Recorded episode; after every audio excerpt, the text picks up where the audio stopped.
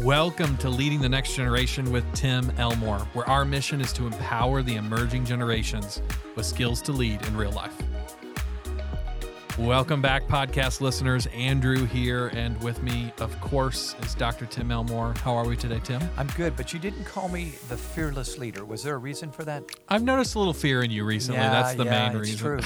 Especially with the topic. we No, you're today. still a fearless leader, but it, it does actually. It is funny It that joke con- Yeah. uh, connects with our topic today, which is all about courage. In fact, you um, kind of interestingly titled this "How to Stop Faking Courage Yeah. and Actually Practice It." Uh, you would argue there's a lot of fake courage going on in our world today.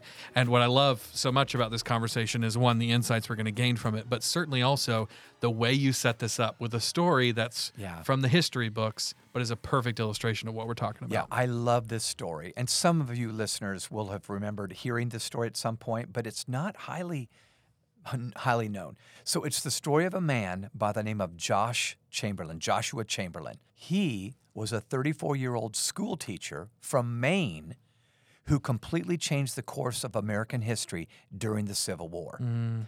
Now, Joshua Chamberlain signed up to help the Union Army up from Maine and soon became a colonel. So he was obviously a pretty natural leader. Yeah.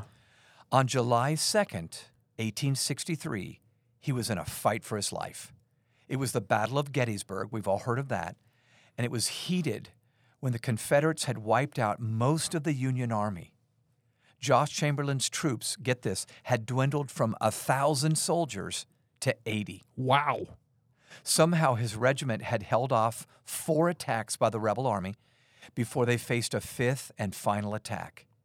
Chamberlain had been hit by a bullet, and his soldiers had run completely out of ammunition. I mean, I don't know if it could be worse.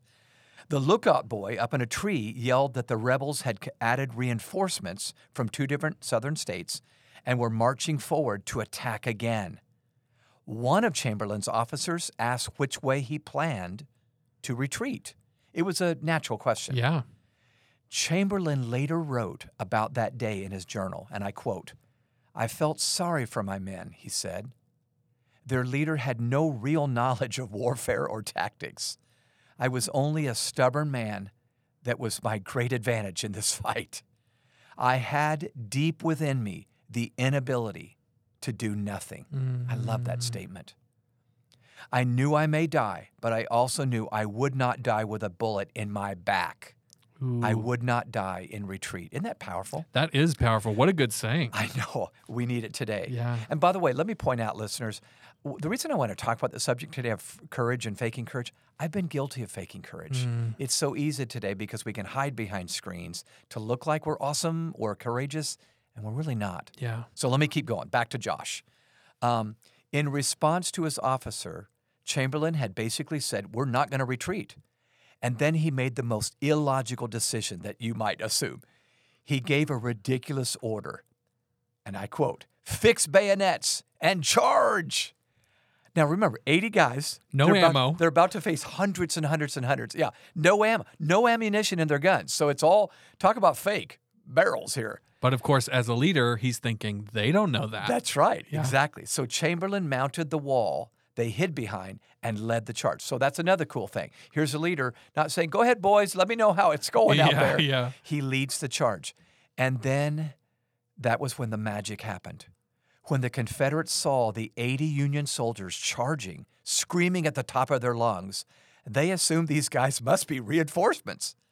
The Confederate army stopped dead in their tracks. Many dropped their weapons and ran. And in less than 10 minutes, Chamberlain and his 80 men had captured all 400 Confederates. The tiny unit with no ammunition overtook the larger, fully loaded enemy and won. Wow. Yeah. Wow. And I, I had actually just finished reading a book about Abraham Lincoln and the Civil War. And it, I I always knew the Battle of Gettysburg was so important, but Yeah. this the the um, Confederate Army had slipped behind their lines, and if they had lost this battle, likely the Union Army would have lost Yeah, the war. that's right. So when you talk about this being one of the most, if not the most pivotal moments in this war, you'd be absolutely 100% correct. Absolutely. It's amazing what great leaders with a mindset of victory and a recognition of how they want to win or lose, Yeah. uh, that it actually empowers them to step up. This may sound obvious, listeners, but I want to make sure you make at least a mental note if you're driving or running or jogging or whatever you're doing. Make a note of this. One, Josh admitted the only thing I had going for me, I was a little bit stubborn. Yeah. Sometimes leaders need to be stubborn Yes. on the right issues. yeah. But number two, I love it. He modeled the way. Yeah. He wasn't stubborn and then sent them out.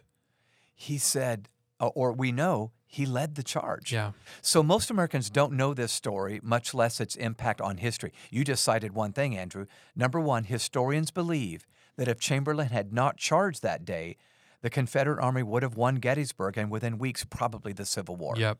Number two, those same historians believe the result would have not merely been a divided USA, but a land split between nine and 13 colonies. Hmm. And this means that when Hitler swept across Europe 70 years later, there would be no USA to stand in opposition to the Nazis. So true. I mean, uh, just think up, think ahead. And then lastly, it also means that when Hirohito uh, invaded the South Pacific Islands, there would have been no country strong or wealthy enough or big enough to stop him. So Joshua Lawrence Chamberlain is a powerful example of genuine courage and bravery. And one decision that day that he made changed the trajectory of history. And he knew it was illogical. And by the way, I, I don't think leaders uh, go against reason. I think they go beyond reason. Yeah. There was reason. I think he knew, even though he wasn't a behavioral scientist, what will this do the hearts of my men if I say, let's go do it? If my leader says that to me, I go, he thinks we could do it. Yeah. Let's go do it. My opinion may not be really valuable to me, but my leaders, so principals listening, teachers listening, youth workers, your opinion of those people following you has a big deal to do with the the, the outcomes of what you're doing. Absolutely. Yeah. It's such a great conversation for today because we talk about leadership on this podcast, particularly the next generation, right? But what we have to remember is in all of the things that we think about as we think about what do kids need and what are we supposed to do for our Yeah. schools and Yeah. I got all these people I got to make happy and all of it. But when it all comes down to it, I think most of us know the decisions that need to mm-hmm. be made. It's really a matter of the courage we're going to possess It is. as we take those steps and make those decisions. When I have been a follower on past teams, I follow courage, not positions Mm, that's the or truth. titles. Yeah. Yeah. Um, so, um, most of us listeners, I think you would agree, are not quite as courageous as Josh Chamberlain. I don't know if I would have led a charge. Yeah. That would have been hard. I would have said, So hard. pray for you, Yeah. you know, or whatever, something like Good that. luck. Um, we because we're logical and we're a little anxious, maybe a little nervous, Yeah. and instead we run uh, from from fear. Uh, by the way, one of the funniest stories in the world, I've got to insert it here because I have a warped sense of humor. I've told you this story, Andrew. I love this story. So, so this is a, a police academy that's about ready to commission some new officers into the police force. The proctor of the final exam stood up front and painted a picture with his words of a horrendous crisis. Uh, he says to the young cadets, All right, imagine this you're downtown, major city. First National Bank has just been robbed, and the robbers are running out with bags of money, guns fired into the air. At the moment you notice that and you're about to run to this problem, you see a woman being mugged right across the street on the other side. She's screaming in fear. Now, there's two things that need your attention. And then a fire hydrant goes off, water splashing everywhere, causing cars to crash. Well, he paints this horrible picture. And then, of course, the the you know um, challenge for the cadets is what do you do in this situation? yeah. Yeah. So one officer after another stood up and verbally said, Well, here's what I would do, sir. But the best, most honest answer came from the back of the room. It was a young cadet who stood up and said, What would I do? Remove uniform, mingle with crowd. At least he was honest, you know. And I'm thinking, I think there's a few times I would have said, How do "I'm I get out of this?" I'm just going to take my uniform off and say, Yeah. "How's the day going?" You know, What if I sort pretend I'm not in charge? That's Yeah. I, I'm sure our listeners have thought that before. Like, Yeah. would it be possible for me to just not be in charge today? Yeah, Uh, yeah. That would be certainly good. So Well, I mentioned earlier, Andrew, I, I've not always been a courageous leader. I've been leading now something for over 40 years. Mm. Um, I I love leadership. I think I'm becoming a better and better leader over time. But I must admit, my humanity overtook my courageous leadership. Uh, I think I began my career as a people pleaser. Uh, listeners, you might be nodding right now, Yeah. like you are, Yep. Andrew. I want to make everybody happy. Everybody will vote for me then next Yep. year, you Yep. know. It's a popularity contest. That's right, yeah. And so I only appear to be a leader with convictions. And when it came down to making a tough call, I sometimes buckled under the pressure of appeasing other people. I hate to admit it, but I just want to tell you, gang, I'm just as human as you are listening to this podcast right now. So let me illustrate a little bit. I'm going to go ahead and confess my sins now before you all. Uh, in my 20s, I was leading a fairly large department, actually, the largest department under uh, John Maxwell's organization. Uh, I neglected to step in and confront a conflict between two team members. I should have stepped in, but I thought, oh no, they're grown ups. They'll, they'll get this, you know. Um, I didn't want to risk being disliked by either one of them Yeah. or the people they influenced. It was a faction within the department.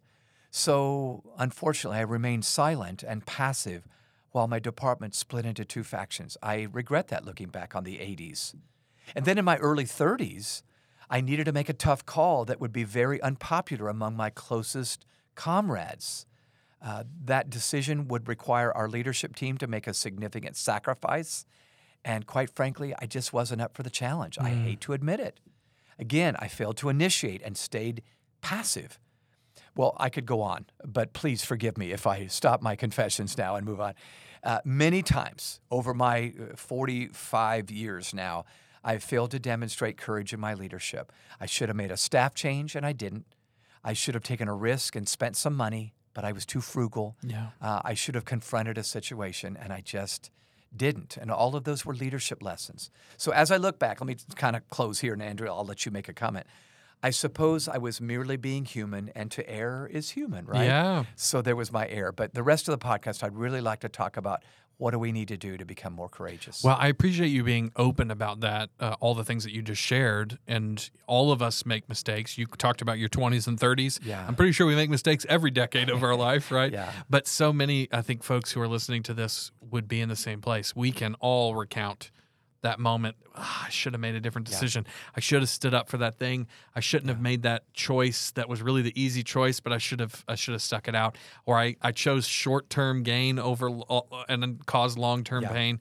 We've all been in some of those scenarios. So I appreciate you being open and honest about it because no matter how great our leadership um, today, we all recognize that there was a moment when we needed to learn and grow. Well, Tim, I want to hear more about um, what you actually think it, it, it looks like to have courage. But before we get there, let's take a quick break because I want our listeners to hear about what I think is your best leadership book that could uh, really help them as they're developing themselves. So we'll be right back. Hey, podcast listeners, Andrew here. Leading teams today is more complex than it was a generation ago. People join organizations like yours with higher levels of education, expectation, exposure, and emotion. They also come with a sense of entitlement greater than past generations of team members. This doesn't make them poor workers, just different. Great leaders adapt to lead them well by practicing paradoxes, such as displaying both confidence and humility, or by being both visible and invisible, or how about by leveraging both their vision and their blind spots? In The Eight Paradoxes of Great Leadership Embracing the Conflicting Demands of Today's Workplace, author and our founder, Dr. Tim Elmore, helps leaders of all kinds navigate the rapidly changing environments that they're leading in by revealing the secrets of timeless leaders who practice unique leadership paradoxes and inspire their followers in a way that a paycheck never could. If you haven't read this book, but you lead a multi generational team, you have got to pick up a copy. Get your copy of the eight paradoxes of great leadership today at growingleaders.com/store.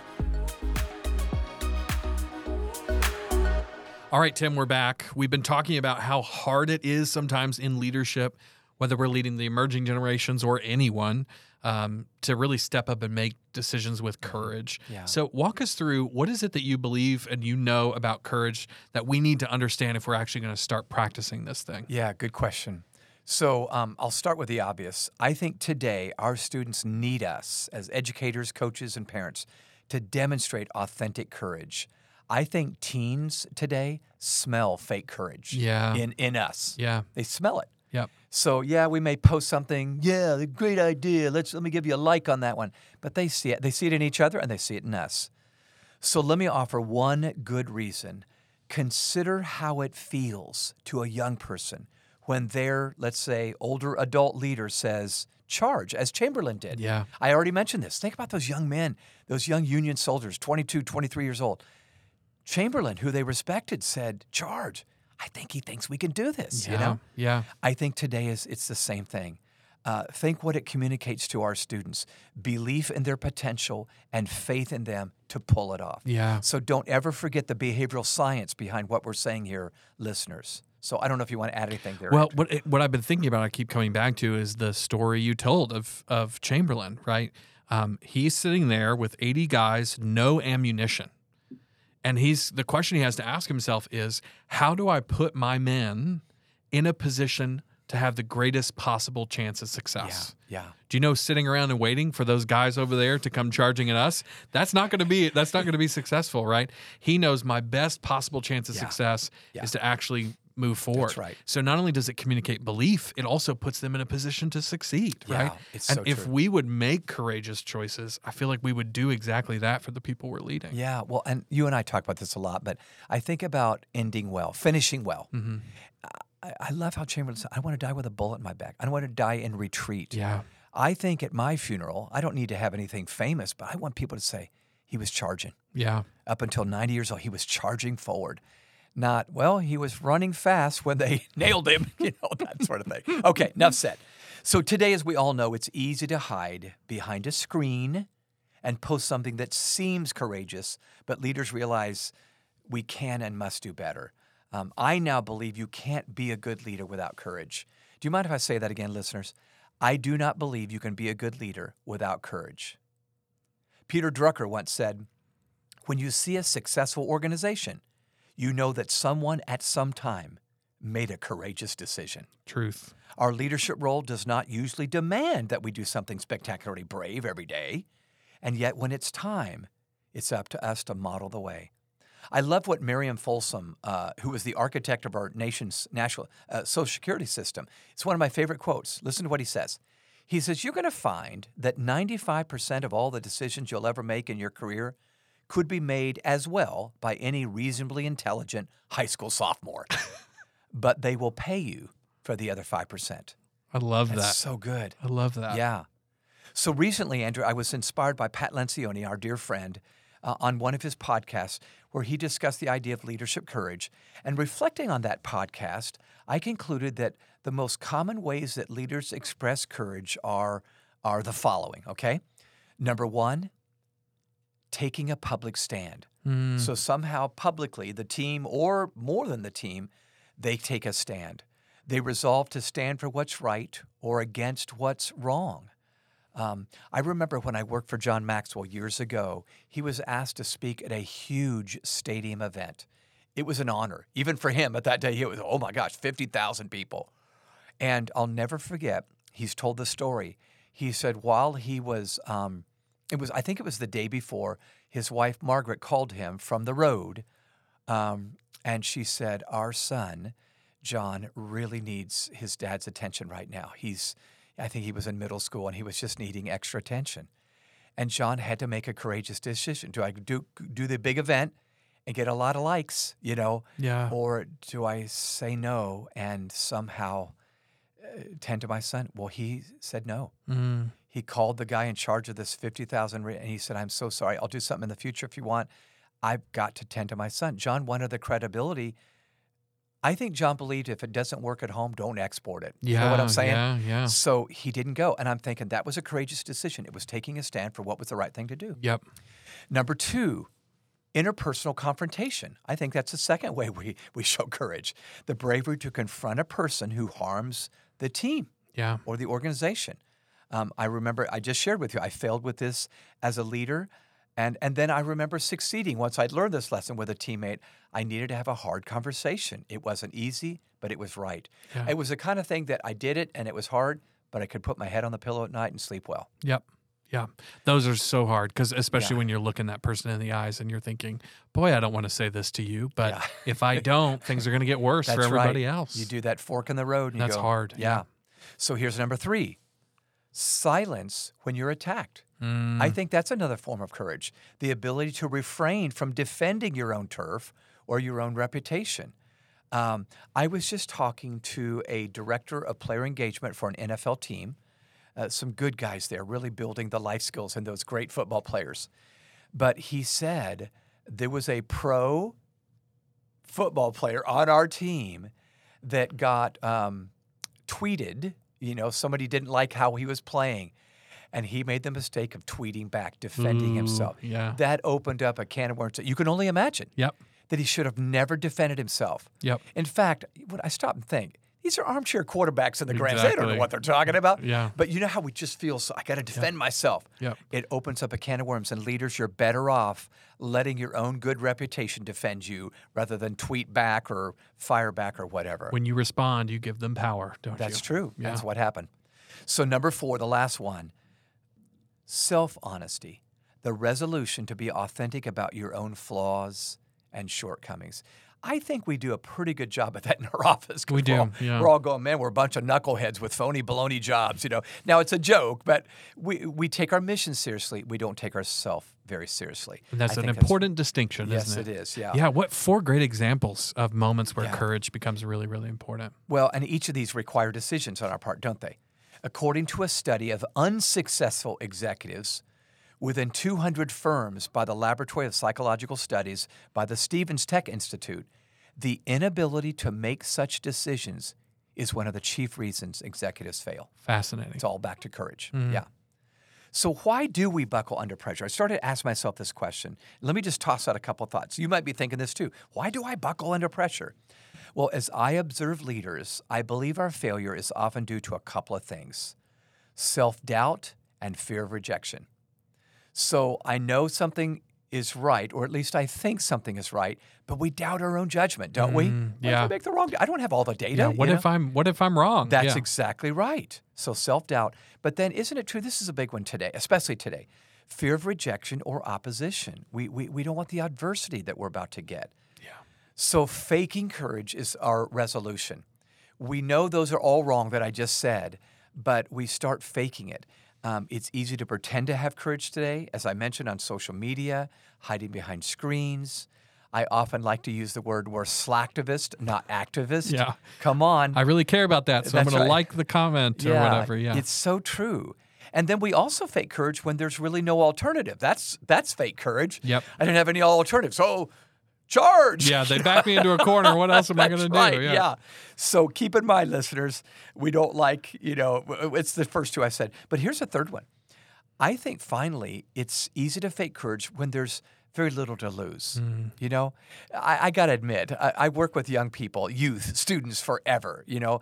And back in the 80s when I was speaking at summer camp and I was asking kids to make a great commitment, they're coming forward saying, I give it all. It dawned on me recently. Well, they didn't have much to give at 16, you know? Yeah. You get, once you're an adult and you got a mortgage payment, That's a big give. it's yeah. a little bit bigger. So those three are, I think, scenarios that it looks like courage, but it's really not. I think about that sometimes when I listen to or hear about television personalities or podcast hosts who are kind of brand themselves as I'm standing up to the man and Yeah. I'm telling the Yeah. truth and all this stuff. And it's like, you're not going to lose anything from doing Yeah. that. And so Yeah. you make yourself sound courageous, Yeah. but it's really just a trick to get us all to pay more attention to you. This is one of the reasons why I so admire Dr. Martin Luther King Jr. I'm very aware he was not perfect, but he was in prison 29 times. Some of those times on purpose. Yeah. He had himself I mean, he he violated. He protested where he wasn't supposed to, or whatever. But he knew he was doing that. He yeah. said, "This to be a model for others to see. I'm willing to make a sacrifice. Are you?" yeah. And so when I even see people protesting today, I want to go, are you willing to live with the consequences of this? Yeah. Or do you start complaining when you actually have to pay a price? Yeah. I don't know. I so I'd like to spend the remaining minutes, Andrew, uh, talk, to talk about what does it mean to practice genuine courage. Okay. All right, so let's go. When we succeed on a team with courage, I have noticed it tends to purify the team and energize the team. So, like when when our team sees me uh, willing to do it, I think there's ooh, he's willing to do it. Or Andrew, you got a department. Yeah. he's willing to do the hard thing. It just purifies everybody. Mm. And then I think it energizes. If he's willing to make that sacrifice, I'm going to climb in behind him on the parade and, and, and march too.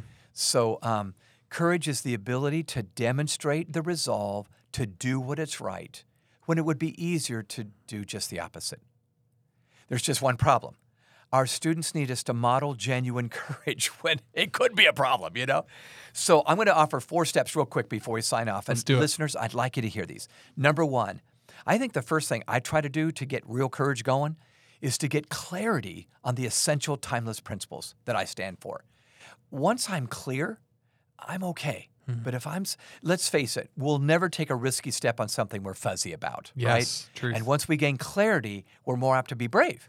So identify the principle you deeply believe in before you act. You're going to find that courage sneaks up on you. I love what Roy Disney said. He said, and I quote, decisions come easier when you're clear on your values. Yeah. Isn't that good? Yeah, it makes me think of your habitude that you wrote, Pop Quiz, right? Yeah. How do you get ready for the pop quizzes of life? Well, you do the work ahead of time, right? That's right. You read the book, you do the assignment, all those things, and then when the pop co- pop quiz comes, you go, "Oh, I'm ready." I'm ready for life. Same thing's true in life and decisions. Good. The second step is one listeners you may have heard, but I just want to under, underscore it. I think a second thing you ought to do to get courage is ask yourself, what would a great leader do in this mm. situation? Maybe I don't feel like a great leader, but we can all imagine, or we maybe know of a really good leader. I'm telling you, it's powerful because you realize, oh my gosh, I know exactly what they do right now Yep. darn it, you know, that sort of thing. So sometimes, uh, well, whether I'm at work or at home or serving in the community, when I ask myself this question in a difficult situation, my own emotions stop clouding the issue and my selfish preferences are, are obvious. I tell you when this helped me during the pandemic. Uh, remember, we all, all the leaders had decision fatigue. Yep. We were making a month's worth of decisions in a day. It was not fun, but I remember th- that this really, really, really helped. Yeah. Number three, the third, I think, step that helps us practice authentic courage is break the step we got to do into action steps, smaller action steps. Totally. I get overwhelmed with a big courageous decision, but here's what I got to do today. Oh, I can do that. Yep. So sometimes courage comes easier when I divide the huge, brave action step into bite sized chunks. That's really what I'm saying. Suddenly, the right thing seems doable. Several little courageous steps are much easier than to take one big one. It's kind of like eating an elephant. You got to do it one bite at a time. I remember writing my very first book that I was asked to write 40 years ago. I, I- was honored to be asked, but it was overwhelming because I don't I know how to write an essay. Yeah. You know, I had a friend say to me, I don't think I got a book in me. I've got a large brochure. You know, that's what I had inside me. So I um, I broke it down and suddenly I felt like I guess I can do this. Yeah. The fourth and final step I want to offer on how to practice real courage is to invite accountability to follow through. I know I'm going to do better if I know someone that I respect and admire is going to ask me if I did the right thing in the end. I'm telling you, it's it's huge. Um, there's a legend that I've never told on this podcast, I don't think, but I want to tell it now. Uh, it's it's it's a fictitious story about the frog that was hopping down the road, and the frog suddenly fell into a large pothole, so big he couldn't really hop out. Mm-hmm. Well, there's traffic coming and going and dipping into that pothole, and he thought, "Oh my gosh!" So the frog begins to scream to his friends. I told you this was a fictitious story. He begins to scream to his friends, "Help me out! Help me out!" Well, a squirrel comes by, a, a, a little skunk comes by. Nobody's really able to help him, and they go, "I'm so sorry, we can't help. We'll go get a bigger animal to help you out." Those animals start running away from the pothole and the frog, and suddenly they hear the frog hopping after them. They said, "Hey, you're you're how'd you get out?" He goes, "Well, a big truck was coming by, and I had to." you need to put yourself in a "I had to" situation, Yeah. and that's what accountability accountability does. So those are my steps, and I'm just encouraging listeners: let's practice authentic courage rather than fake courage for the sake of the next generation. I love it. I love it, Tim.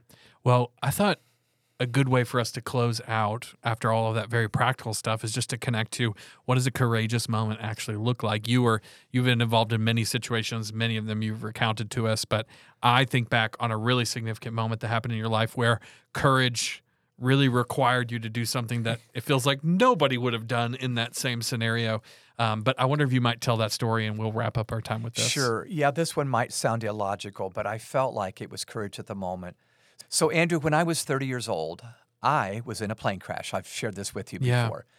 Uh, the pilot crash landed his private plane in New Zealand just before I was to speak at an event. Well, all four of us on board were banged up badly, uh, but we survived. The others were life flighted off to the hospital for treatment, but I was bandaged up and I stayed on site because there wasn't room for four of us on the helicopter. You were the least Yeah. injured of Bye, the, guys. Yeah. Have fun. Tell the nurses I said hi, you know? So, as the event approached that night, I think people just assumed I'd pass on my obligation to speak. After all, I was in a plane crash. That's a very reasonable assumption, actually. So when the host came to assure me it wasn't necessary to go on stage, I had this feeling I couldn't back out. I was hurt, my ankle, my rib, my head, but I felt like I needed to muster whatever courage I had and to do what I was there to do. I made a commitment. I was still breathing. I felt I had to do it. Uh, by the way, I found out one sure way to get the audience's attention go through a plane crash and get up and speak. They're Yeah. listening and writing notes down. I'm yeah, telling you they're what. taking notes about how you're hobbling onto stage. and That's all right. that, Yes, yeah. exactly. So, uh, bottom line, it was one of the toughest moments of my career. I wouldn't wish it on anybody, but I'm glad I did it. And, uh, and it made getting on a plane again much easier. Uh, I discovered that fear can be contagious, Yeah. and so can courage Yeah, be contagious. So, let's go out, as I said, and practice genuine courage. Love it. Yeah, our listeners probably are thinking, I'm not going to be involved in a plane crash. But here's the thing you are going to face hard scenarios. And I think all the leaders around you, all the followers around you are looking at you and going, How is he, how is she going to handle this situation? And if you still take the stage and say, Hey, I'm, I'm, I'm a survivor, I can get through this, uh, let's, because, because I believe in where we're going, I think people are going to want to follow that. So, Tim, thank you for those insights. Well, if you are looking for a resource to help you develop yourself in your own leadership, I just want to commend to you a fantastic book from Dr. Elmore called The Eight Paradoxes of Great Leadership. You can find that book at our online store, growingleaders.com slash store. That's the Eight Paradoxes of Great Leadership. In it, he tells uh, eight amazing stories of incredible leaders who practice paradoxical styles of leadership that are actually perfect for the age and stage that we're in in our 21st century world. So if you want to learn more, develop yourself as a leader, pick up a copy of that book. Well, as always, if you would rate this podcast, give us five stars on iTunes or wherever you get your podcasts, we would greatly appreciate it. If you found this episode helpful and thought of somebody you might want to send it to, go ahead and do that. We would appreciate that as well. If you want to connect with us online on social media, we are at Growing Leaders and at Tim Elmore pretty much everywhere you are. And then finally, if you have ideas for this podcast, people you think we should talk to, or subjects you think we should cover, shoot us an email. It's podcast at growingleaders.com. We love getting those. Well, Tim, thank you once again for leading us and helping us become people of courage. Thank you all for listening, and we'll see you next time.